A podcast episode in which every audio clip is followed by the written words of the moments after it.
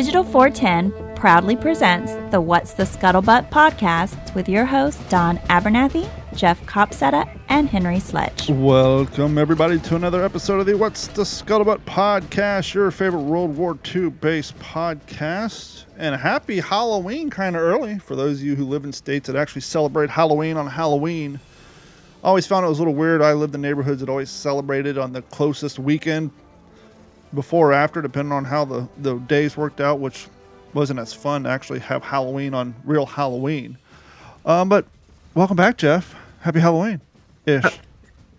I know it's I've I've been gone so long, and I have so much to fill everybody in on. Hey, I'm excited. You made it back before Thanksgiving, so that's all we can ask for. How about you in your area of Texas? Do you guys celebrate trick or treat on Halloween, or do they kind of move it to the nearest weekend? So no, it's it's going to be celebrated on the 31st, which is for us right here now on the tomorrow. Um, and you know, I, I gotta be honest. Even as a kid, I don't ever remember Halloween on a Saturday. It seemed like it was always a school day, and you didn't want to be there. And you couldn't wait to get home. Yeah, maybe you're right. Maybe I'm misthinking it. I do remember a lot of it after school, but for some reason, I it it, it was during the week week, but I remember a lot of times it didn't seem like it actually fell on Halloween. I don't know. Uh, Yeah. My memory, what it once was. Maybe I'm getting confused with Cabbage Night. Did you guys have Cabbage Night out there? Devil's Night, Hell's Night. That was the night, the unofficial, unsponsored, but kind of wink, wink, nudge, nudge, when all the high school kids would go out toilet paper and and, and vandalizing the neighborhood, all you know, until the eggs come out and destroy people's clear coat on their cars. But before the eggs come out, it's just all good fun. But you know, that- Yeah, I think we called it Mischief Night. mischief maybe? night. In Yeah. Kentucky, I guess they called it cabbage night because maybe back in the day it had to do with like you know lobbing people's vegetables and different farm products out of their farms. I don't know why they called it cabbage night, but growing up in northern Kentucky, it was called cabbage night. So I, it's, but I had moved to Ohio by the time I was old enough to participate in such activities. Maybe that that'll be our homework. We'll we'll look up the uh, the history of Cabbage Night. See where that takes us. I, I, I bet the pandemic has killed TPing for teenagers due to living through the experience and not having it, plus the fact that a pack of toilet paper costs your parents about $22 now. The idea of going out and just wasting it on somebody's house is probably days of yore. Well, it wasn't so much the toilet paper my neck of the woods you had to worry about. It was the the Ziploc bag of dog crap that would be caught on fire on your doorstep, and so people would try to put the fire out real quick, and then it's oh, it's everywhere. Yep, it's a four alarm fire. Put it in the brown paper bag. He called the shit poop. Yeah, Billy Madison, good times. Uh, Yep. You guys toilet papered people's houses? That's baby toys. Back in my day. Look at that mug, ladies and gentlemen. It matches my hat. It matches my hat. We haven't talked about the hat in a while. You can get yourself a WTSP World War II hat on our website, along with Jeff's beloved indestructible coffee mug.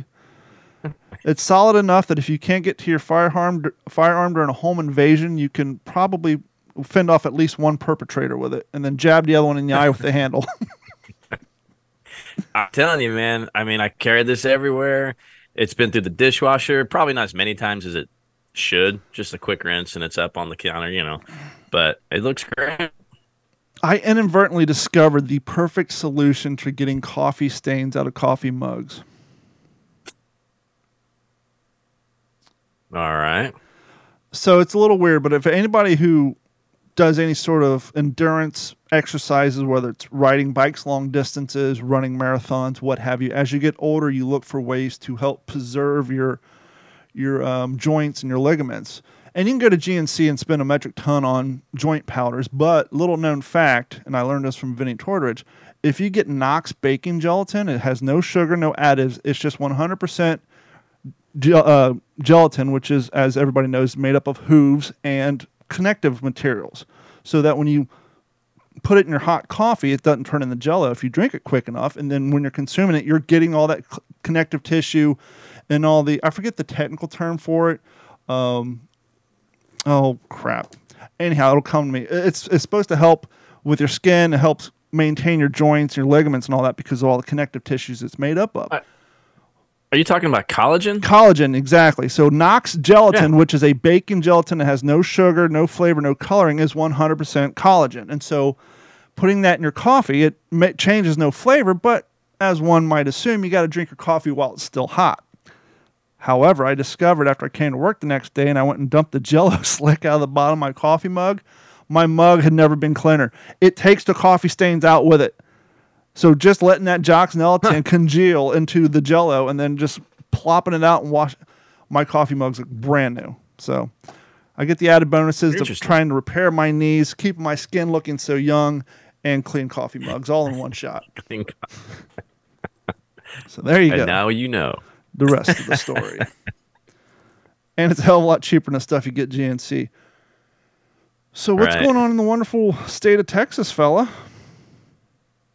Well, uh, apparently winter was on a Monday here in the Hill Country, mm-hmm. uh, and that Monday was today. Mm-hmm. Um, we've we've uh, we've all been complaining. When is it going to stop? When is the weather going to break? When is it going to feel like it's football weather? The pumpkin's going to stop melting. Um, and then it happened today, and we got what we've been wanting. Um, I think last night the wind chill was 28. Ooh. Um, low 30s, highs in the 40s. Got three inches of rain this week, which is what we kind of really needed. Uh, but we'll be back in the 70s by the weekend. It's the hill country. If you don't like the weather, stick around. It'll change, kind of thing, you know. Yeah, I live in Florida. We had our winter last week when it got down to 69 every night, and I could turn my AC off and open my windows and air out my house. And, and the water temperature got down to a cool 77 degrees believe it or not, bass do not like to bite when the water's 92 and a foot and a half deep. So we've been getting some rain. The water temperature's down to 77 and it's about five feet deep, but still, still striking out in that case. So happy winter to you. Now you actually get to put on your boots and break out an M41 jacket, and now your flannel line pe- peaky hat doesn't make you sweat your ass off when you're wearing it in the hot summer. Is that one lined? Does that one have the uh, quilt lining in it? No, no lining in this one. Both mine have the quilt lining, and whew, it's a little warm. Yeah. But hey, that's the way it is. So give us the rundown, fella. Yeah, man. So um, I guess I'm going to start with uh, getting to finally meet Scott Gibson. I ah, mean, yes. what a highlight. What a way to start off our October. Uh, yeah. Um, so yeah, I got invited uh, by him to the uh, Wish for Our Heroes uh, gala here in San Antonio. Wish for Our Heroes is a uh, an organization started by veterans that helps other charities, helps other veterans. Um, they go to Normandy every year, and Scott is kind of one of their celebrities that you know kind of helps bring the traffic in and spread the word. And yeah, so so um, we uh we finally got to go down to this gala and he was definitely not the only celebrity there which was really cool. Uh, if you remember got to take a quick picture uh, with scott and and the one and only kyle chandler. Um, didn't expect to see the chandler family there so that was a really cool surprise. And then dave bautista if you're familiar with him we watched him uh, come right through the venue on a custom painted uh, harley davidson cafe racer uh, that they were auctioning off. that's a weird. That's a weird combination. Harley Davidsons and choppers. Harley Davidsons raked out, stretched out. Harley Davidson bobbers. All, all perfectly fine things we've seen all through the 2000s on any episodes of any show on the Discovery Channel. They had some sort of Harley Davidson, but a Harley Davidson Cafe Racer, that's an interesting because that's usually saved for a Triumph or an old BSA or an old Indian. But to see a Harley chopped down into a, a Cafe Racer, that'd be pretty yeah. cool. Yeah, and it was like I said, custom painted. The uh, the distillery, the local distillery there, that's one of the big sponsors, Devil's River. It had the Devil's River painted all on the you know the gas tank, and I think on the rear fender, and you know it was it was really slick, uh, really slick motorcycle, and of course, what an entrance by him. Um, and then uh, for the basketball fans that are listening, um, George Hill was there. It was a long time San Antonio Spur that's been a, also a long time partner with Wish for Our Heroes. Was really awesome to see his generosity, you know, firsthand. I, I want to say he blew about a hundred thousand dollars that night uh, between the donations for the tables for his families and the auction items, and he ended up with the Harley and awesome. drove off. Um, you know, so it was just really really special and and i, I think probably the, the, for us for for my wife and i the coolest part of the night seeing scott up there you know on stage before we really got to talk with him. We kind of met him as we came in and then we were getting dinner and then everybody goes everywhere you know. He just got tired of being on stage i guess and just started walking off and came down and sat at our table and was like what's up man? Let's talk and hang out. And glad you could be here and it was really really special. So got linked up with him, and he wanted to introduce me to um, one of the World War II vets that was there that's Sweet. been to Normandy every year. And um, so I kind of went off with him, and and I was over there for 15, 20 minutes. That's when Kyle Chandler came over, and, and all these other folks, and and then I realized I left my wife at this table well, with Gibson. like ten other strangers. Like, oops. So, so I go back over there to the table. I was like, "Babe, get your purse. Let's go. Hang out over here." Well, there was another couple. Uh, there was a few couples at the table, but there was one couple that kind of caught my attention, and and the lady said, "Hey, is there any way? It looks like you know Scott. Like, is there any way you could introduce us?" And I said, "Sure, absolutely." And another girl at the table was uh, an artist, and two of her paintings were some of the auction items that oh, were up on cool. the stage. Beautiful. Hell yeah. Um, it, really an interesting way that she did it. She did the flag raising at Iwo Jima nice. and one of the famous photographs of the guys coming out hitting Omaha Beach, right? Mm-hmm. But she did them as they were black and just a splash of color on the American flag on the Iwo photo, just a splash of color on Omaha Beach, but they looked like black and white photographs. Yeah. It was awesome the way she did the gray tones. Really, really cool. So also she was a huge Scott Gibson fan. So she said, I'd love to meet him. I said, Look right now. Um, but couple uh, actually led to event this weekend. The first couple we got to with a whole lot, and they got to meet Scott and take their pictures. And it finds uh, come to find out, the guy was an F fifteen Eagle pilot. Nice. Re- uh, yeah, never met a, an F fifteen pilot before, and and of course Tammy gets all nuts. She goes, "Oh my gosh, that's so awesome!" You know, and she's like, "What was it like?" And he he just kind of very humbly said, "Well, it was not boring." right. So hit it off with them had an had an amazing night. Um you know like i said just just being there and being on, on a on a guest only type event um and to see it growing to be a part of it no i'm going to be on every year we're going to bring a guest next year you know to keep keep the word out help this organization because it's just Absolutely. it's unbelievable the amount of veterans that they've helped over the years. So um so then yeah then fast forward to to this past weekend uh, our fall program at the Highland Lakes Air Museum. I think the listeners have kind of figured out I, am not, I'm no longer running the museum, but I'm still involved, um, still helping with programs. And this is our third year doing a program that we call Pumpkins and Paratroopers. So we have our local grocery store donate 100 pumpkins, and we have uh, the All American or All Airborne Battalion, I'm sorry, All Airborne Battalion jump team came out, about four paratroopers.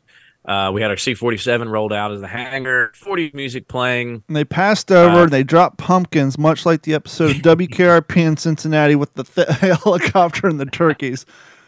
All over the parking lot, windshields are breaking, kids are ducking, diving, rolling, hiding under jeeps, hiding under tanks. It's a catastrophe, but they love it. You've never seen life until you've seen a pumpkin drop from 14,000 feet, smack dab, and they hit the target every time. It's amazing. I I wish. so no, of course the pumpkins were there for the kids to paint. We had paints and paintbrushes there for them, and they got to hang out tables right in front of the aircraft, the SNJ, the L-17 Navion, of course, and the C-47. My buddy DeLorean, uh, of course, that's always a big hit for folks when they came in, and uh, just a great day, just an uh, just a free event for people, and I don't know. The numbers are hitting anywhere between 800. We may have actually hit a thousand folks come through that day, and that's a big deal Yeah. for for our small little town. Um, just to have people come hang out, and so I set up my, you know, my uh, Air Corps display, brought the Jeep in, and and of course I invited our, our new friends, the F-15 pilot, and he was a huge hit. Anti G suit, some pictures of him from you know his flying days, and then the coolest thing was he brought in his helmet you know, with his call sign on it and everything, and and the oxygen mask, and all these kids just sat down on a chair with a little seat parachute, Nice. put this helmet on, took a picture, and then he slams down the big black visor in front, and you know, oxygen mask there, just really cool picture for everybody. Every kid walked away feeling like they were just, you know, in a Top Gun picture. Mm-hmm. So, yeah, a lot of, a lot of fun there. And um, I would have personally rather did a- done an Iron Eagle shoot, but that's just me. I so I, we, we talked about that. I said, man, I said, look, I know from your perspective, but as a kid, man, Iron Eagle was a great film. He started laughing. He goes, dude, you know what? He's like, yeah, I mean, yeah, super hokey, good film. He said, but he said it bothers me, and I never thought about this. And Don, maybe you can, maybe you can help think of something. That he can't get a tape deck to strap to his leg to put on some Twisted Sister to get to his destination on 15 minutes quicker. Because as we know, afterburners work better when you have Twisted Sister running in the background. It's just science, Jeff. Right, Pure right. science. Jet propulsion Well- science. he brought up he brought up a good point. He said the Army, the Navy, he's like, they got great movies. He's like, the Air Force, what do we have? and I said, Well, Iron Eagle. And he goes, Exactly. so I was thinking, Where I mean, does Airwolf- post nineteen Is Airwolf Air Force or is that special ops? It's a helicopter, but I can't remember if he was an Army special ops or if he was an Air Force. Ah, good good point. I And mean, then- but still then that's that converts into the saying TV show. The Green Berets and the A team. Like, no. And those guys expended a million rounds every episode, never hit nothing. Let me propose this. if we went back and watched Iron Eagle and then compared it to like any Chuck Norris Vietnam prisoner of war movie, I bet you those Chuck Norris movies don't hold up as well as they did when we were 10. Not at all. No, not at all. I mean, like I said, it was a great it was a great film, but has there been a lot of great Air Force? You know, we're not talking Army Air Corps, right? We're Yeah. not talking Memphis Belle and and and you know Tuskegee Airmen, but I'm, I'm since thinking, 1947, what has there been? And and I told him, I said honestly, I think the Air Force has missed it. If they would make a Top Gun type movie, but with A10 pilots, you know, history of the Warthogs, I think that would really be something. Um, but yeah, other than that, I don't know. Well, this is interesting. Google considers the right stuff an Air Force movie. Huh. I guess because Well- NASA was really not quite there yet, and they were all Air Force pilots, but most of them were World War II vets that were Right. Army Air Corps and then transitioned. Right, Um, right. But number one on their list, but you can't guess. Iron Eagle. so in, in, in order of thumbnails, just I just typed in 1980s Air Force movies, just because, and we can include 90s, but Iron Eagle's first, The Right Stuff, Top Gun, so that's going to be your winner, really. And Officer and Gentleman, I really wouldn't. That's more of a Navy movie, isn't it? Well, so's Top Gun. Not true that. Yeah, Yeah. absolutely. Yeah, true that. Delta Force, once again, I don't airplane, but that's commercial flight. Um, Firefox, who was in that? Oh, that was Clint Eastwood. Yeah, Clint Eastwood. Let's see here. Mitchell Ah. Mitchell Gant, Clint Eastwood, is a veteran American pilot who becomes involved in a top secret mission to steal high tech Russian fighter plane known as the Firefox. Yeah. covertly entering Soviet Union back in the day when Russia was our enemy in every movie. Uh, Gant receives help from descendants with within the country, uh, most notably a group of scientists who have been working on the plane. Yada yada yada. Um, I wonder what that got on Rotten Tomatoes. Ooh, okay, that's a fun game. What do you think? Firefox, not the web browser, but the movie, uh, got on Rotten Tomatoes. Ah, that couldn't be much more than like six, six, eight. like 6.8 or 68%. Oh, I was 68. You're high, way high. It's almost dead even. The top critics gave it a 41% at Rotten, and the audience gave it a 42%. wow. Yeah. Wow. Not big fans of the Firefox. Now, if that's their leading, um, let's see here, Firefox. I see. mean, all told, he's got a point. Yeah, oh, absolutely. Because I'm struggling. I'm sure somebody's going to be listening to this tomorrow. Like, hey, stupid, you forgot. Yeah, I'm sure. I, I, I don't know. Let us know. and of course, this is no slight to the Air Force. It's just, yeah, y- y'all need some better movies. Air Force movie. They have Captain Marvel. That does not uh, no. Oh man. Uh, Iron Eagle, Unbroken, but that's World War II. Right. Uh, Hot Shots and Hot Shots Part Deux, but that's that's Navy once again. Here we go. The best Air Force movies ranked. Let's see, but we have Good Kill. New Zealander Andrew. Okay, so we got to do a New Zealand Air Force. New Zealander Andrew Nikolai, man behind 2011. Oh no, that's the director. Let's see, 20 fan that, but but uh, the directorial guards 2014 Good Kill, a film that put Ethan Hawke. Uh oh, you're out. You hate Ethan Hawke at the center of the action of Major Thomas Egan, U.S. drone pilot. Okay, does that count though? We're now we're flying drones. Like I'm saying, we got to dig deep, man. So number seven, uh, number six, Unbroken, but that's Army Air Corps. Number five, Yep. Tora Tora Tora, that's Japanese. The Right Stuff, we've already discussed. That's more Navy. Top Gun, Dunkirk, World War II, and Top Gun Maverick. So I think Top Gun and Top Gun Maverick are going to lead the category of all-time best Air Force based movies. Even though they is- had nothing to do with the Air Force. yeah, because they're Navy, but they're, they're in planes. Yeah, that's that's sad. Isn't it? We gotta do something It about is. that. It- I mean, it not that we have the budget so- to do anything about that, but we gotta do that. I guess. Ten grand. It is, it is what it is. okay, but- Screen Rant. Well, just one more fun time. Okay, Memphis Belle. That's World War II. Pearl Harbor, World War II. Once again, more Navy. Flyboys. That's So, uh, that's French air service during World War One. That doesn't count. Memphis Belle, World War II. Right. Bat 21. 1988 movie Bat 21 was released and told the story of the USF AF Lieutenant Colonel um, Iceal E. Gene Hamilton, um, call sign Bat 21 Bravo, when he became the sole survivor of a plane crash during Vietnam era. So that might count, Bat 21, but once again, I think he spends more time on the ground, Gene Hackman. We got the Tuske- Tuskegee Airmen, number six, that's World War II. A Good Right. Kill, we said that's a drone movie. The Right Stuff, that's a NASA movie. Tora Tora Tora, that's a Japanese movie. Air Force, what is this? Oh, that's World War II. Got a thumb, II. thumbprint of a guy with a Thompson. 12 o'clock high, Yeah, World War II. Yeah. So Air Scott Force Gibson- actually that is a that is a wartime film and it I'll be honest for the wartime productions it was actually really good. It was the crew it, it centers around a crew uh the from one of the B-17s heading to Pearl Harbor when Pearl Harbor gets attacked. So these guys are kind of, you know, they they had to find an emergency plate because I mean they're flying like on fumes at this point, trying to land at Pearl. Everything's getting shot up. They don't know what the heck's going on. So they had to find an emergency landing field somewhere. Then they had to fuel up because you know they were actually heading towards uh, Midway, I believe, to to bolster the garrison at Midway. They weren't going to Pearl to stay. They were going to Pearl to refuel, and then that was just a part of the hop on the trip. So it shows these guys. I mean, then they had to like ditch somewhere in a jungle, some island. They had to hide out.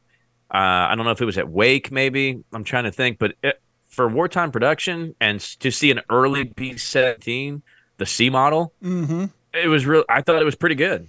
I'm going to claim, we're going to blame this on the Cher effect. Okay. Cher shot her video, If I Could Turn Back Time, on the USS Missouri. And the video was so horrible that the Navy vowed that they will never allow any other music production to be shot on one of their aircraft, on one, any of their vessels ever again. So maybe because of the cost involved in renting airplanes before CGI, Iron Eagle came out. The Air Force gave them the green light, provided some equipment for some B shots. In their eyes, the movie was so god awful that they vowed they would never allow another Hollywood production to use any of their equipment to film, and they've stood by it. But now we have computer imaging; you wouldn't even have to rent the stuff anymore. So somebody needs to get on it and do like. I'm sure there's some awesome stories that came out of the Gulf War or any Iraqi freedom, any of those eras. Yeah. There's I was got to be thinking that. I plenty mean, stories. I loved the F one seventeen as a kid, man, the stealth fighter, and they were just I mean, they were pummeling Baghdad in, in January of, of ninety one. So I mean, I don't know if there's enough there. Um, or but just the development of an Air Force plane, you know, I mean, if I don't know if they could ever declassify everything about the SR seventy one. Uh, I'm sure there's some interesting stuff there. You know the comedian Alonzo Bodden? He's like the seven foot two black comedian. He was on, um, I think, Last Comic Standing in the early 2000s. The reason I bring him up, he This episode's almost form fitted for him. He's a huge cafe racer guy, which is funny to see somebody almost seven foot tall in a cafe racer. But he actually worked. Was it Lockheed that made the SR seventy one Blackbird? I believe so. Yeah. It was either the SR seventy one Blackbird or the Stealth. He actually worked in Skunks Works, and he designed. He was part of the team who designed the uh, ejection seat for one of those two planes before he quit and became a comedian. He actually worked in aeronautics and designed the ejection seat on one of those two planes. I can't remember which one.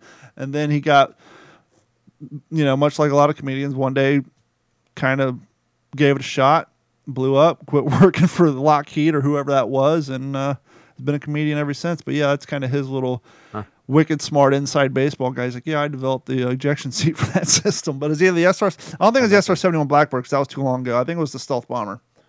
Had to have been the stealth because the stealth was like what in seventies and eighties. The SR seventy came out in what the fifties or sixties.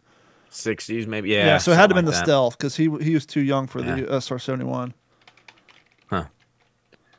So yeah, we've I know we've got a, at least a few extra listeners that are going to be uh, hopping on. Hopefully this episode. Um, so I finished up my uh, my Greece and Rome course, which completely ate my lunch for eight weeks. That was that was a healthy course. We talked about that. Um, so last week I, there was no break. You know, go right into the next course. Just trying to get this bachelor's degree. Oy. Um, the course I'm in now, World War II. Uh oh, you better get a two. That is no, no, but no. wait Don't let that deceive you, I mean, when you have to look at our favorite subject hmm from an academic standpoint, through the eyes of somebody who wrote about it, who probably is not as into it as us. They're probably an English major writing the books and the exams versus the actual historians writing the articles. absolutely. So yeah, when trying to that historiographical approach at things. Uh, that's not what we do, right? We have a passion, we have a, an emotional connection. You know, it's it's a part of our lives. But when you have to break it down and analyze it, um, and and be able to actually support your because I, I, I'm like, here's this is what my trouble's going to be. I'm going to be typing in, you know, I'll be I'll be writing a paper or or answering a discussion and go, crap, like where do I know this from? Right? like I Mhm. know this, but using finding the references, the sources, Yeah. that's where I'm going to struggle because they don't care what you know. They don't care what books you've read, right? That's not what the course is about. Um, so it's interesting. And of course, the f- beginning of every course, you introduce yourself for the first discussion. Naturally, I build into the my little mini resume, co-host of What's the Scuttlebutt. That always kind of gets people perked up. Um, and so two of my fellow students uh, for this course are really excited to tune into What's the Scuttlebutt because we're all in a World War II course, right? They have some Absolutely.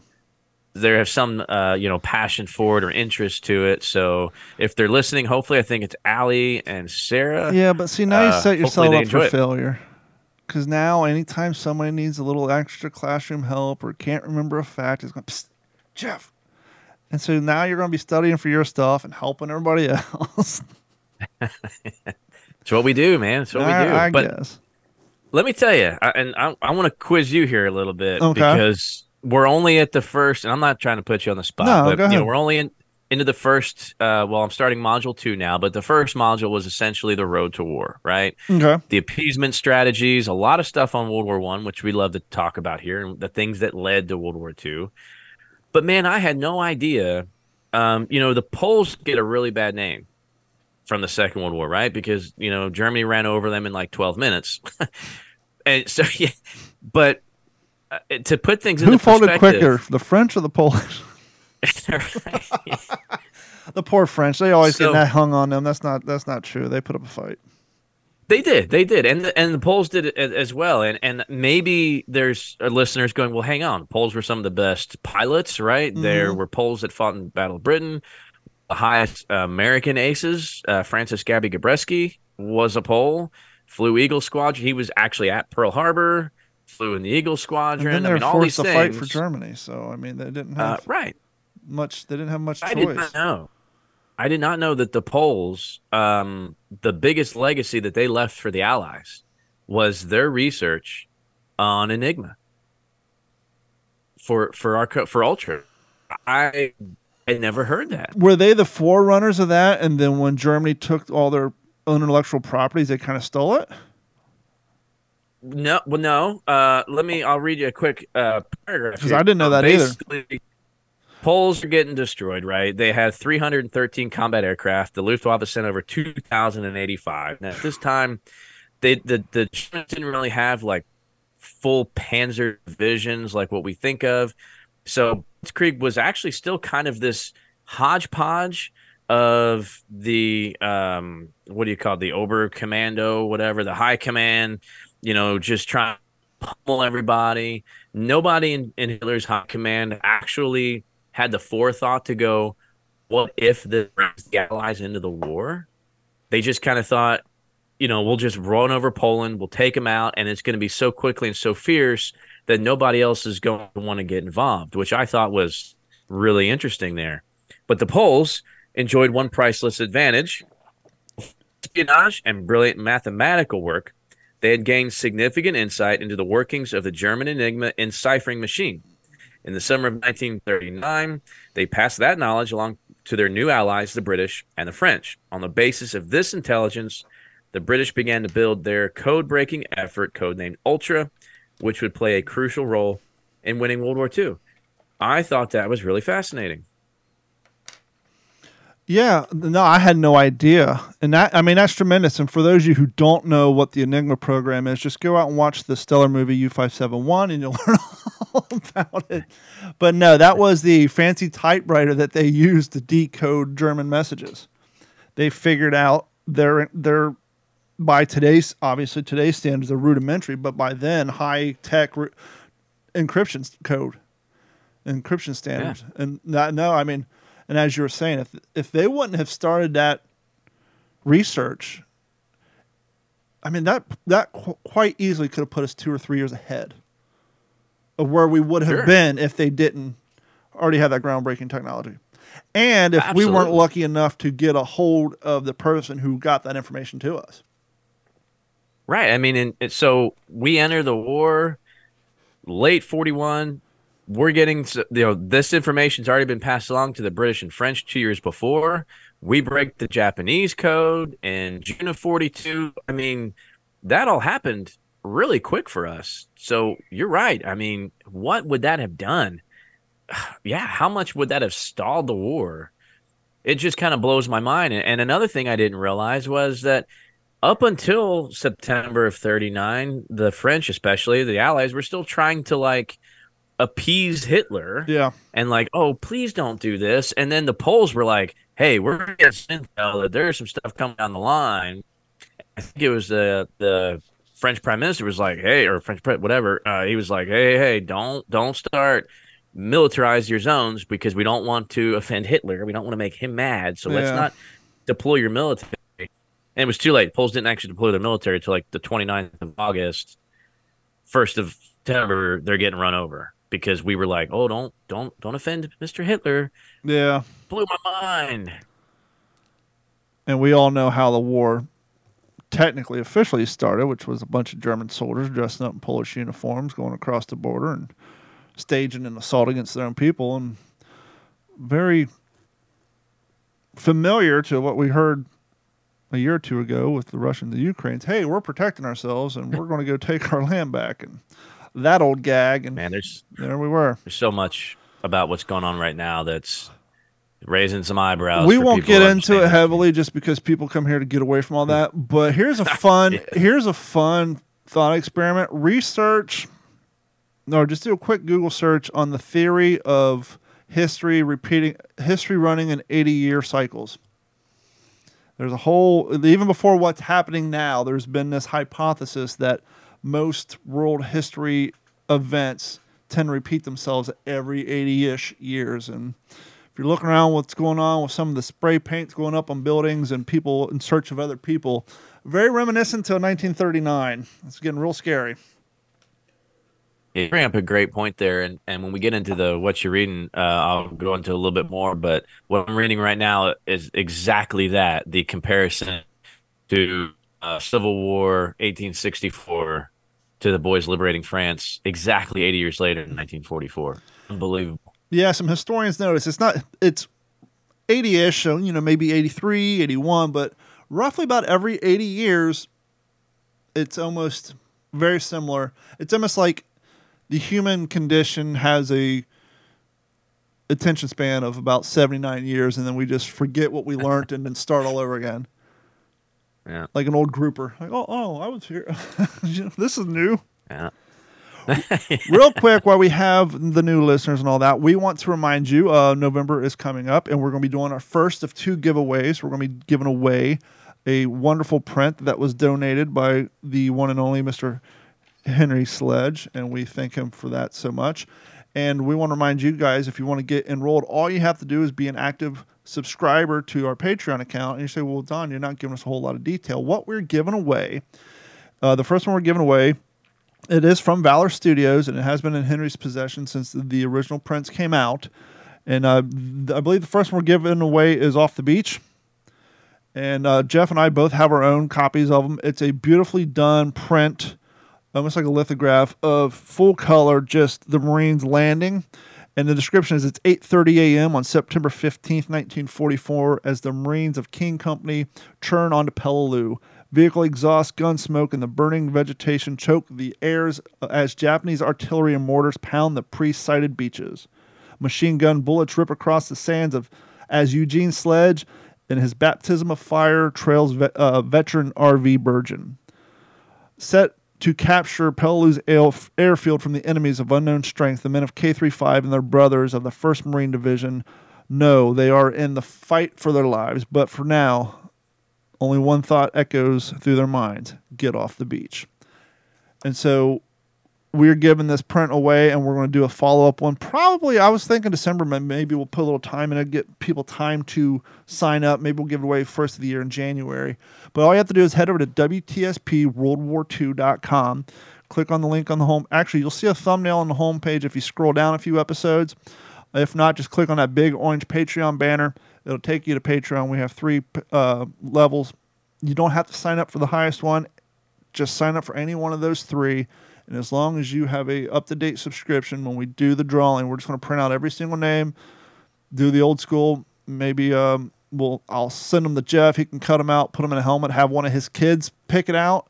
Because what I learned working in radio, if you delegate that to someone else, the listeners can't get mad at you when they don't win. It's like you can't be mad at a three year old. He chose your name. So we'll do something like that. So we delegate the responsibility to some innocent third party so that people aren't upset at us that they didn't win, that somebody else did. We'll, we'll come up with a way to choose the name. But yeah, all you have to do is head over to WTSPWorldWar2.com, click on the Patreon link, sign up and subscribe. And while you're at your computer and you have thoughts, questions, inquiries, suggestions, or a tale to tell, send us an email at WTSP, I'm sorry, info at WTSP worldwar2.com. Nay, I'm confused because I'm processing. Mail call at WTSPWorldWar2.com. Jeff, did you get the mail call I sent you earlier today to read on the show? Probably not because we don't do show prep. I did. No, I got it, and I'm pretty certain that I we read it last time I was on. Okay, I wasn't sure. So I Yeah. sent it anyhow. But anyhow, yeah, email us Yeah, at yeah. mail call at WTSPWorldWar2.com. And a shout out to Gabe Riviera. He's li- watching live as he always does on YouTube. And that's another reminder if you guys are listening to us in the podcast form in your car, that's awesome. But if you want to participate in real time, you can watch us every Monday, 9:30 Eastern Time on YouTube, and you can comment, ask questions, and we see it in real time. We'll answer it and make you part of the show. So head over. You can also get to that link from our website as well. Just go to uh, WTSPWorldWar2.com, and um, it's you'll find our YouTube channel there, or simply just go to YouTube and type in WTSP or what's the scuttlebutt, and it'll come up in the search. Speaking And, of which, you know, if you are watching us, you do get sometimes a treat. Sometimes Don or I will kind of do a, a show and tell, and you get to see something that we've got. And uh, I'd like to show you something. Maybe, maybe Don, maybe you'll guess it, maybe you won't. But a good friend of mine uh, who's been serving overseas uh, for the army, he's been in Europe for gosh, I guess the last eighteen months now. Is finally stateside. Reenactor buddy of mine, and uh, had him come by the house um, uh, Saturday after our program, and he's the one that's been sending me all these um, you know goodie bags in the mail of treats from every european country for the kids and all this uh, soil from every Mhm. battlefield you can think of he, uh, he's brought me things from just about every famous battlefield from the first world war the second world war a piece of the, the cooler at Stalag 3. I mean, it's been incredible. Uh, this time he comes with sand from uh, Thermopylae and Marathon, uh, from the burial grounds of where uh, the Spartans and Athenians were buried at those Wow. two respective places. And then he hands me this. It's a small, very white. I know it's kind of glary, but yeah, it your is your light's brilliant flooding it out. white. Yeah, it's it's washed looking, but I mean it is it is really that bright white. Is that a piece of the Um, Berlin Wall? It is no, actually that's a really good guess, but uh, I'll give you a hint that it is very chalky. You can see the residue on my hands. Something very white. That's not a piece of coral from very, very Peleliu, is it? No, think Europe. Okay. The only reason I, I brought up because I remember seeing the, their uniforms all white. Europe. That is, Europe. what is that? The walls of Something- Dover? There you go. Damn, I'm good. There Nice. is a piece of chalk from the white cliffs of Dover. yeah, I said walls because I'm a How, lousy how American. That is very cool. is that? Yeah. Very, very cool. Real quick Yeah. before we get into what you're reading, um, I'm excited. This one. hard decisions had to be made. Um, had two events to choose from this weekend, and originally I was going to go up to Alabama for the 80th anniversary of Tarawa. I really, really want to go. Henry is going to come down and meet me, but things fell through. I got stuff going on at home. I'm not going to be able to make that trip, so I'm going to opt for the local event that's an hour away instead of one that's a 12 hour drive away. Um, and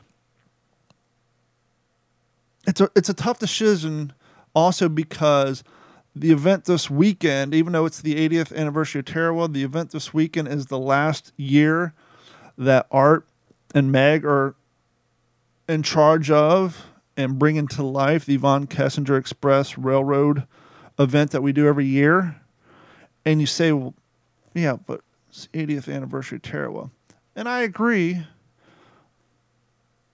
But it's been handed down to me, Paul, and Jerry to take over the event starting next year.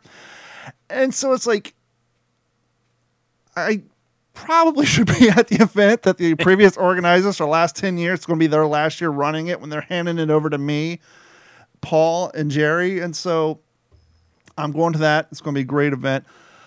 I reached out to our friends over at um, WLVN Radio because we kind of mentioned it when he was on the show. Hey, has anybody ever thought about streaming your station at an event and then you could have little news updates about their timeline story? So I shot him an email, but he's been working like super wicked late. And so he got back to me this weekend. Hopefully, I can make it happen. I want to try to get Paul. We're going to come up with little news breaks about because how it works is Saturday morning, people come, they meander around the the train station. You got Germans walking around. You got Nazi flags. They're handing out the papers. They put them on the train as it goes down.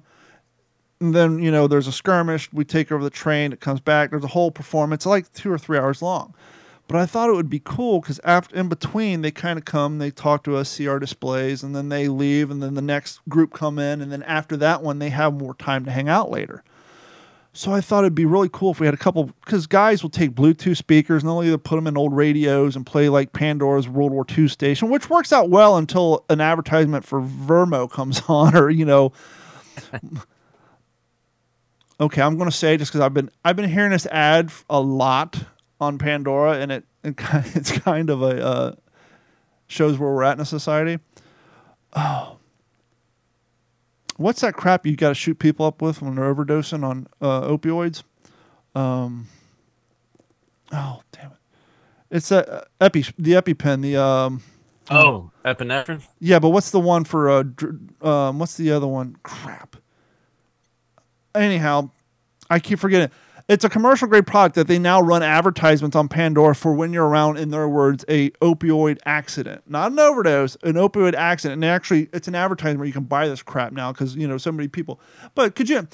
It kind of bumps you when you you have people streaming stuff on Pandora. So why not do the WLVN? All the commercials are real time, and so me and Paul are going to get some Bluetooth speakers and maybe one or other two people. If all of us are streaming that station as people are walking through our camp, and then all of a sudden, Allies rescue train full of hostages from the Germans in France, blah blah blah, and start doing little news Huh. stories, and those paying attention like, what? That that just happened to us. How cool would that be as an attendee to be walking around the camp, all these guys in in their living history, and all of a sudden you hear this vague news story about what you just went through 15 minutes ago on this train. And so we're going to Wow. hopefully get that recorded, and he's going to build a playlist. And so at the event this weekend, we'll have pre, you know, little news reports after each ride, and I think it'd be really cool. And it'll kind of give us a first taste on how something like that would work, and then maybe people can incorporate them in future events because I think that's it's super cool to have. Absolutely, that's a great idea. And you know, I was going to mention our buddy Tony over at uh, WLVN because I didn't realize I've been listening to it quite a bit, and you know, I just pull up my phone and Bluetooth through an old timey radio like we all do, right?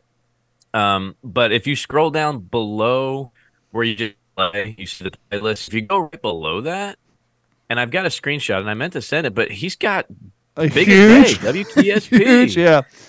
I, I'm going to return a favor. On our page, we have a we have him included in our toolbar across the top. So next to history through photos, it says WLVN radio. But on his page, he's got this huge gargantuan red banner at the bottom. You couldn't miss it if you're colorblind. And so it's like, yeah, we're gonna have to, you know, return the favor with a little bit larger icon on our on our website. But yeah, no, I, I mean, listen that is awesome. if you guys are a fan of 40s music or if you're just learning about it, if you listen to music at work and you find that you get distracted because you're too busy, you know, rapping along or singing along or whatever, put on his station. You can turn it down low. Your boss will think you're a little weird. My boss said it sounds like the 1920s in here, but I don't mind. He listens to yacht rock, so whatever. But you you will hear music that you never heard because when you listen to Pandora, you listen to the playlist on Spotify, it's just your even though they didn't have top 40 back then, but your greatest hits of World War II songs, a lot of Andrews Sisters and all that. You listen to his and you'll hear songs that you a not never heard before, but stuff you really enjoy. Like, go on a little tangent here. We have time. I'm a I was a big, huge Beastie Boys fan in the '90s up until Hello Nasty came out. Then I lost interest. But off of Paul's Boutique, they have a song that goes something like Rat Shat, Me Shat, and Rat and a Go. That's just something they repeat in the background. He was playing a song. It was from, and that was in there. I'm like, after 25 years, I realized Beastie Boys took their sample from a song from like 19. And I emailed him and said, "What played at this time?" And he had to go back and he actually sent me the song, and I could and I found it on YouTube. I was like, "That's exactly where Beastie Boys got that sample from, a song from like 1939." And I would have never heard it if I wasn't listening to his radio station. That's the kind of cool Well, stuff you- you'll hear on there. on top of the great music, and like you said, it's not so like I listen to I I, I subscribe to Sirius XM, have for I don't know, probably 15 years now at least. And so the 40s junction's been great, right? Yeah. You can kind of tell it's no, I want to say it's the same stuff, but it's some of the bigger stuff. And they're gonna they're gonna really kind of focus more on the big bands, the Bing Crosbys, right? But on WLVN, um, you're gonna hear some of the early Western music, you know, some of that stuff that doesn't quite, like you said, doesn't Mhm. quite make those top of the list charts, you know. So it's all genres, 1940s, and not only that, man, I was listening last week, called Yank Cardinals game from 1943, the whole ball game. You're Yeah. listening to the whole ball game, or um, advertisements. I remember one that was like Philadelphia cream cheese. You know, it's not just a breakfast dish; it can be used on this and that or whatever. And for one ration stamp, you can get two three ounce cans of Philadelphia cream cheese. Uh, that's great. and and to give them credit, well, him, it's one guy, but his wife, you know, supports the cause too over at Del- WLVN1940sradio.com. He doesn't just create a generic playlist and th- he schedules every day as if he's a program director. So tomorrow, when you're listening, he actually has a day scheduled for October 31st, 19. He'll tell I think they're in 1943 right now. And so Right, as yeah. the year progresses and we hit Christmas next year, he'll be playing 1944 stuff all the way up until I, I'm assuming he's probably going to go to 45. I don't know if he'll go all the way up to the 50s, but at some point he's going to reset. And him and his buddy who kind of came up with this, they go to archives. Um, when we had him on, he was talking about how he would go to estate sales or whatever and find those old victory records where to have like, oh, here's a recording from the Copacabana of, you know, the Andrews sisters, and he'll play the intros and the whole thing. He pulls stuff from there. He has old commercials, old advertisements for joining the Civilian Conservation Corps. You'll hear all kinds of cool stuff, and the only modern stuff you'll hear on there is when he advertises how to help promote his his radio station. Other than that, you don't hear any ads for YouTube or Pandora or Tide. Well, you might hear something from Tide from night. Well, was Tide even around in the 40s? But the 40s equivalent of Tide, you know, he'll throw those up there. But it's very Yeah. cool. And when you're putting together a living history event, especially like you're doing hometowns, like home front stuff, like a lot of like a lot of females do, they'll have the home front perfect. Put a little Bluetooth speaker in that hollowed out Bakelite radio that you have that doesn't work. Plug your cell phone in, hop on the Wi-Fi, and just stream their station all day long.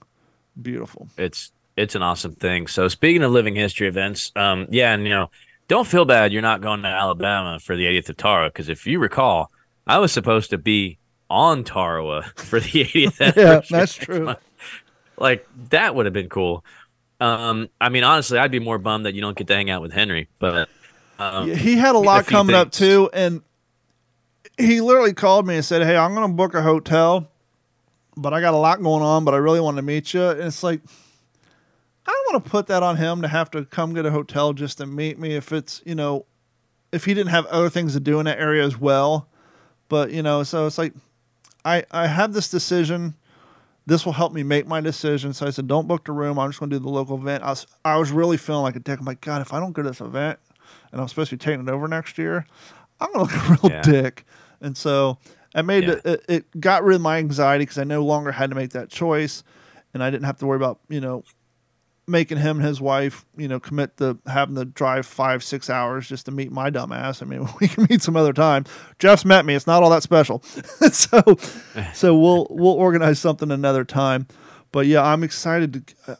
I haven't really done anything all summer, and so I'm excited to sleep on the ground again. I'm excited just to get the uniform on and um, kind of figure out how. Because Paul and I were talking the other day, we want to stay true to the format, but the storyline and all that really hasn't changed much in the last ten years, and so we're thinking maybe next year we might adjust the storyline a little bit because obviously living history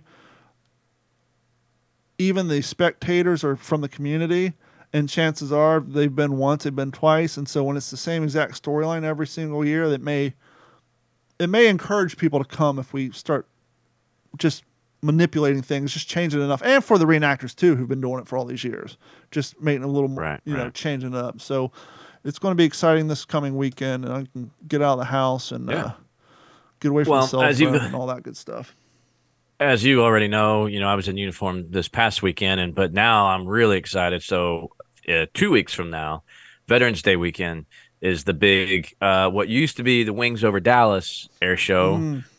We know what happened last year, so they're scaled back a little bit this year. We're going to get back to normal, I think, in 2024. But this year, it is. It's not necessarily called Wings over Dallas Air Show. It is the Aviation Discovery Fest. Very much living history based. Um, they're still going to have about 20 World War II aircraft there, right? And so the Fifi, the B 29, is based there. So you'll see the 29, you'll see the PBJ and a B 25. I think Diamond Lil, the only B 24, will be there. Corsair, Mustangs, you know, there's there's some great aircraft that come in. Um, but some of my buddies up there in an Air Corps uh, reenactment group up there are like, man, you know, bring everybody, bring everything. Big, they want big displays, and and you're allowed to set up camp right there on the on the grassy area by the runway. There'll be three quarter ton weapons carriers, and there's always an Easy Eight M4 Sherman that comes out, and more quarter tons than you can count. You know, jeeps and ambulances, the whole nine yards. So that's in less than two weeks. So I'm really pumped. To if I can really make a suggestion, when you get there to set up your tent, look around, and if you can manipulate your tent flap in the direction of a World War II based plane, because I've done it at Stewart Air Show. There's nothing cooler than waking up at 6:30 when the sun's coming up, and you open that flap, and there's a air correct airplane sitting in front of you instead of like, you know, a F-16 or a Cessna, something like that. When you open that flap and you're in uniform and your sun's coming up and you're just staring at a air correct plane, it's just awesome. Well, here's the thing. Uh, the wife and kiddos are coming with me, so we got an Airbnb. We're going to be in a house. Well, they can. You're going to sleep in the tent like a real man. I wish, I wish, but So no, it's gonna be a lot of fun. I always take Logan and and some of his buddies, and and and one of his buddies is gonna go uh, this year as well. But um, it's just it's a fun event. I'm so excited that my wife and all my kiddos are going to be there this year because it's a ton of fun. It's it's it is air show. It's education based. A lot of stuff for kids to do. Um, so really pumped about that. And also that Saturday night while I'm up in Dallas, uh, there's a beautiful town called Grapevine. It's the Christmas capital of Texas, but it's a beautiful historic town. The unit I served with, Fox Troop, 9th Cav, we always have our nice. unit reunion on Veterans Day weekend. It's the only way I could probably get to go is because I'm already there for the air show. Um, so looking forward to seeing the guys, you know, that that we that I pounded sand with uh, all those years ago. Now, my gosh, it's almost 20 years ago. They're going to annihilate you over that mustache, and I just want your wife to take video. Even though they love you, that's just that's going to give them something to bust your balls over, and I want her to take video. If that's all it is, and that's all they got on me, I'm okay with that. but yeah, it's going to be a ton of fun. And of course, you know, my oldest has already, um, you know, he already swore in. He's going in also to do the same job as me, 19 Delta Cav Scout. So he's going to be in a room of crusty old combat vet Cav Scouts, and he's going to be the next generation, literally the the one we passed the baton to. So it's going to be special for him too. Uh, and then I'm going to go back Is there to the extra, World War II Museum in New Orleans. Not to step on that, but I want to pause. Is there extra rousing one gets for being a legacy at boot camp? Absolutely. Absolutely. Cop said you think I it's hope. special, do you? we'll see. Yeah, he'll he'll get humbled, I'm sure, real quick. But uh, yeah, then Thanksgiving week we're we're gonna head over to the World War II Museum in New Orleans. It's been a while. I haven't seen some of the new exhibits there. Um, really excited about that. Um, but while in Dallas, I will try to at least get if I can find a World War II vet um, that we can interview, or at least some of the reenactors there. You've already downloaded the stuff that I need here um, to get some good audio. I'm going to do my best to to set up and, and, and capture some good stuff, man. Because I mean, there's going to be reenactors everywhere. Push comes to shove, man. Just take someone in a quiet corner and get out the iPhone or the Android. I mean, the mics and the cameras on these things are great. I mean, take your laptop and equipment, but I mean, if it if it comes yeah. too cumbersome, just pull that phone out. Say, hey, let's step over here for a yeah. few minutes. Because I was thinking about that for this weekend. I got the whole studio in a box. I'm like, or I can just shoot it in 4K on my cam- on my phone and be done with it. And so yeah, that's always an option too if you're trying to pack light, especially with all the kids and all that stuff. So yeah. So be good. Let's uh break into what you're reading. So I've got two uh, two books I wanted to talk about very quickly. I read this one last weekend. This is Ernest Hemingway's In Our Time.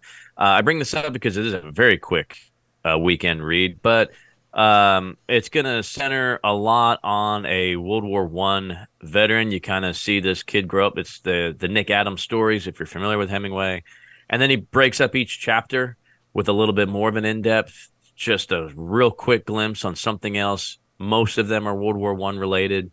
Um, so came out in 1925. This really made Hemingway. This was kind of what brought him back into the American spotlight, coming back when he expatted uh, to to Paris. Um, so that was quick. And then, man, this one, I had yet to read this. Was Stephen Ambrose's Citizen Soldiers. Got it. That I've was... had this book. Go ahead uh, yeah, I've had this on the shelf for years, and I am at the point now where I, like I said, I got Greece and Rome behind me. I'm in a World War II course. I got to be thinking about a thesis what and a, a paper. What a time! Um, you know, we have been talking about Tarawa, right? And yep. and we're going to be talking about Pearl Harbor, and that's typically what I'm reading uh in the for whatever reason in in the winter time i'm reading early war stuff tarawa stuff but this is the time to be reading about of the Bulge too. So I picked it up and I could not put it down. Yeah. I, am 100 pages in and I'm three days into the book, maybe not even. Um, Ambrose never disappoints. Um, what he's read, I mean, what he's written on D Day, of course, we know Band of Brothers. I even have his uh, Custer and Crazy Horse.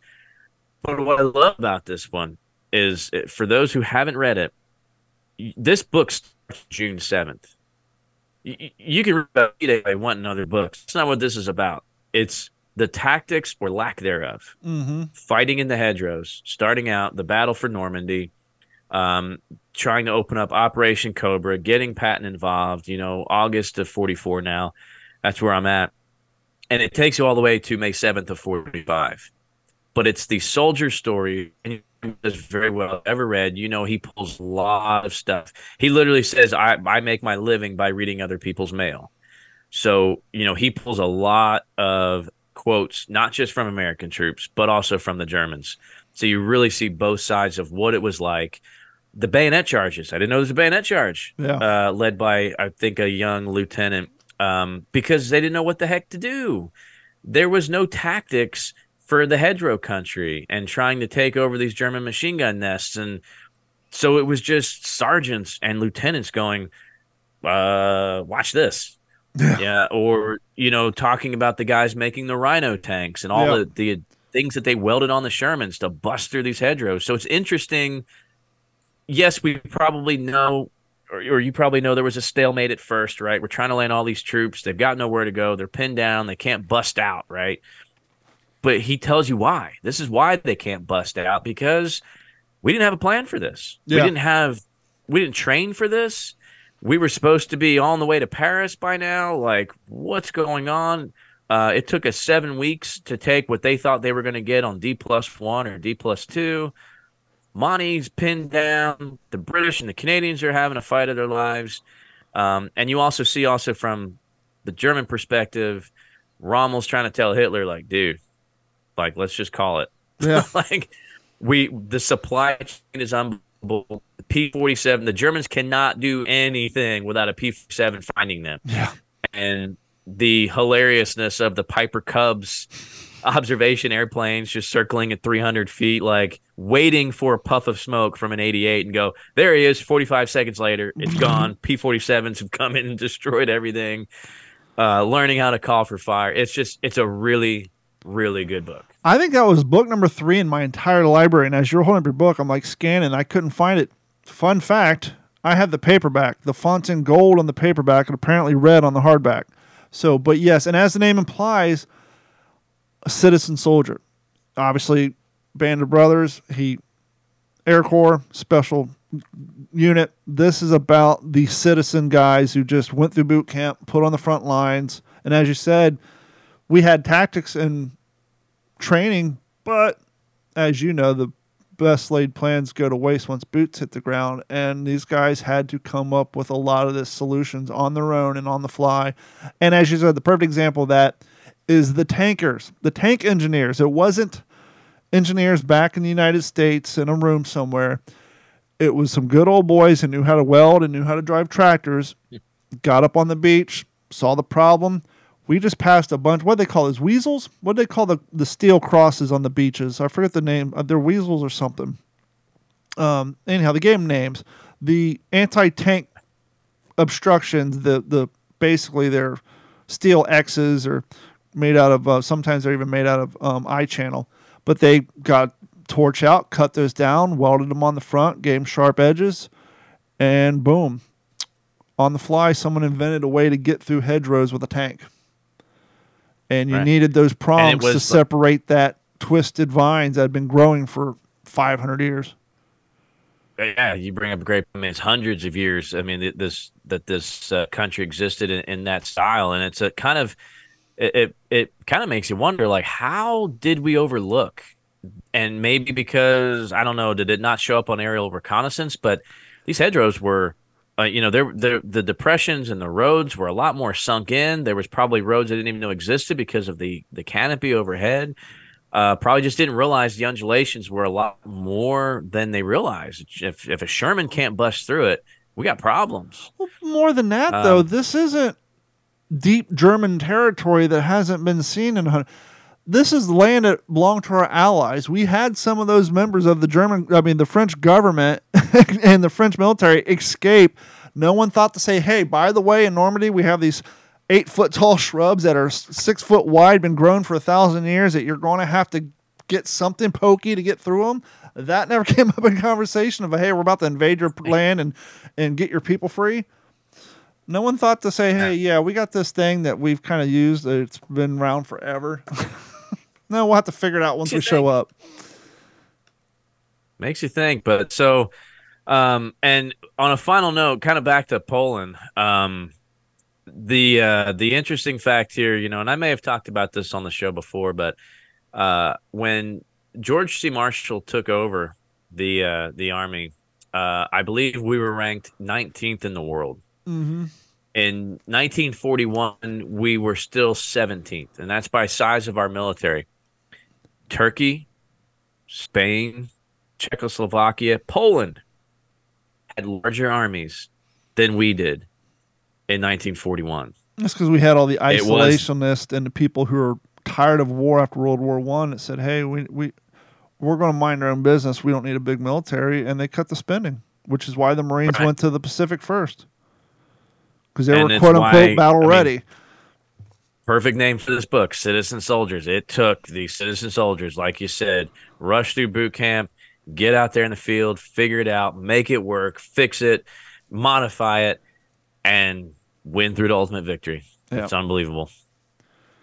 So I finished Coral Runs High, and I'm getting ready to start a book that you suggested, and I have it on my bookshelf, Pacific Alamo.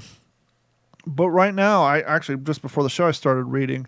This was they donated to me by a fellow reenactor a few years back. This was published in, uh, let's see here, what's the copyright on this? War Department, Washington, August 19th, 1940. This is the Staff Officer's Field Manual. And so I thought it'd be kind of fun reading to uh, go through here and see the hierarchy. I mean, it breaks down everything, the hierarchy of command and everything. So uh, it's it'll be a quick read. I thought it'd be fun, especially considering I got a living history event coming up this weekend, and it's been sitting around in my my uh, cabinet over there. And I thought, well, why not give this a Yeah. quick peruse? And it's interesting, just the language that they used back then is far more. It'd be interesting to get a modern day staff officers field manual and just compare the vocabulary differences the way they wrote back then. And you and i've discussed that before when you go back. We we eat we both of us have you know a time life or no life magazine collection from the time. And you just go back and read some of those adverts or the letters to the editor the vocabulary back then is like an English teacher's dream compared to our dumbed down nonsense that we put out nowadays. It's just the words and the style of words they use. If you wrote that nowadays, you'd be considered a scholar. But yeah, it's interesting to see the the dichotomy or the differences in just language when it comes to something as, you know, explanation of a um, staff officer's field guide from the army in 1940. So I'm reading through that just for fun absolutely. because I have it, and then I'm going to break into uh, Pacific Alamo. So I'm looking forward to that. Good. Yeah, it's a good it's a good read. And I think that is about going to wrap it up. Uh, we already hit all the plugs and all that good stuff. Please email us at mailcall at WTSPWorldWar2.com. And if you guys missed last week's episode, um, it's a very fun episode, very interesting episode. We went back to the 1933. We briefly discussed how the banking crisis and the Great Depression started, but we primarily focused, and when I say we, I'm talking about um, me and author Colin Heaton. We discussed um, the Bonus Army, the Bonus Army march across the United States, and then how, after a small riot with the Washington, D.C. police, Hoover um, asked um, one uh, MacArthur to kind of break up the nonsense, but allegedly he claimed to stop at the bridge. MacArthur didn't. He sent Patton out with some tanks and some tear gas and some bayonets and literally had a fight between the modern army and about 20,000 ish World War One vets, burnt down the whole damn town and sent them packing.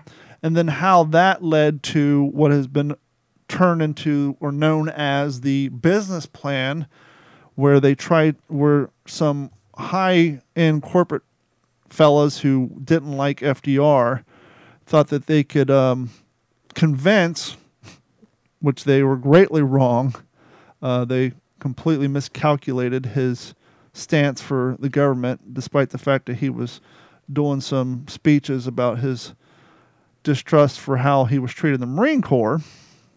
But uh, General uh, Butler, and their idea was to get Smedley Butler to head up the bonus army, these 20,000 World War One vets who just had their Hoovervilles burnt down by MacArthur and Patton, and thought that they could basically overthrow FDR, get him in there. But he's like, nah, despite the fact that I'm not happy with some of the things I had to do in the Marine Corps, I love my country and I'm not going to commit treason. And he went, great story, great podcast. Go back and listen to that. That's from last week. And if you want to see that story in a interesting historical fiction, kind of like um, Inglourious Basterds, watch Amsterdam. That's where I actually learned about this. They take that story, and they add some fictional characters, but the root of the story is there. It's a very good movie called Amsterdam. So check that out. Jeff, you got anything else coming down the line you want to promote before we go? Uh, no, no. Like I said, I'll I'll have some great stuff coming up from from history events and museums I'll be visiting. So yeah, looking forward to the next episode. And for that, for myself, Jeff Copsetta, and Henry Sledge, we will talk to you all soon. This has been a Digital 410 production.